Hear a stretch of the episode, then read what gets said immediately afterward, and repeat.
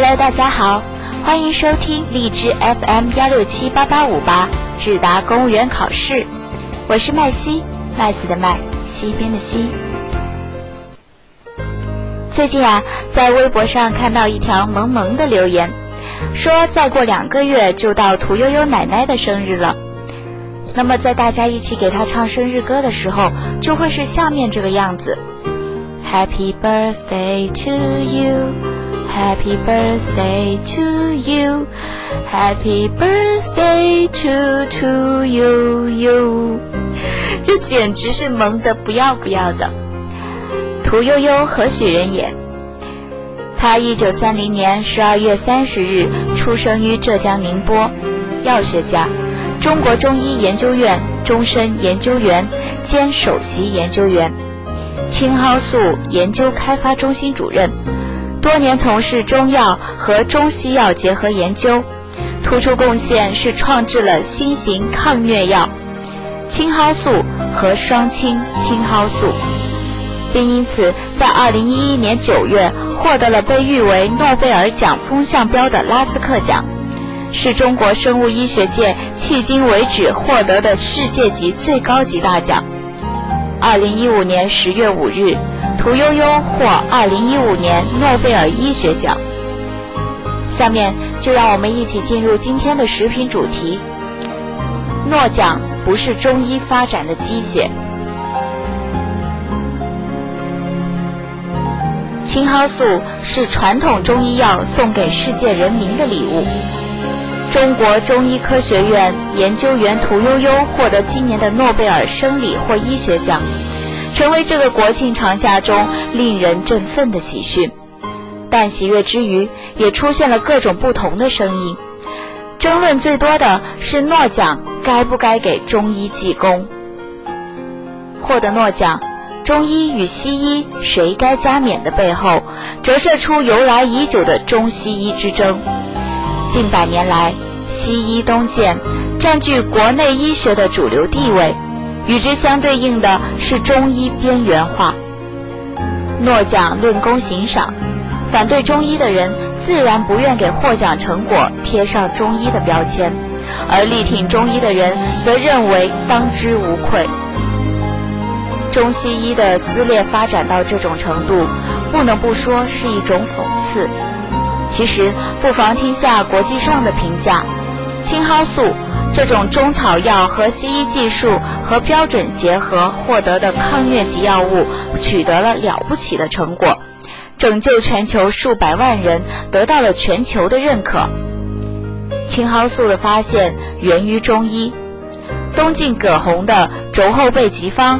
记载：右方青蒿一握，以水二升渍，绞取之，尽服之。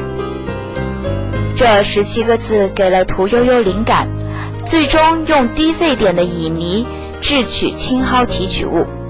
但最终的成果不属于中医性质，而是完全意义上的西药。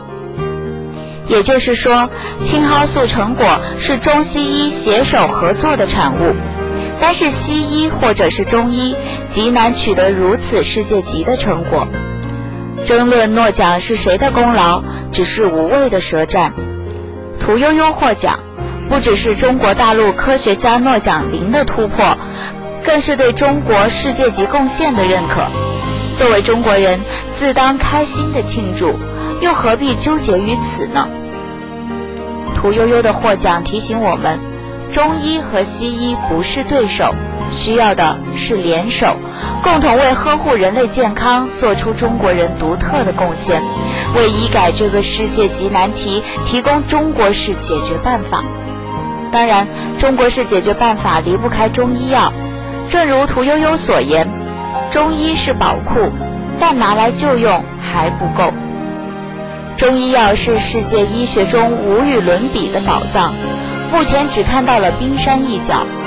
打开这个神秘的匣子，发展中医药必须充分借鉴和利用现代科学、现代医学的成果。如果死守着老祖宗的宝贝，固步自封，中药只能是一筐草，无法变成一块宝。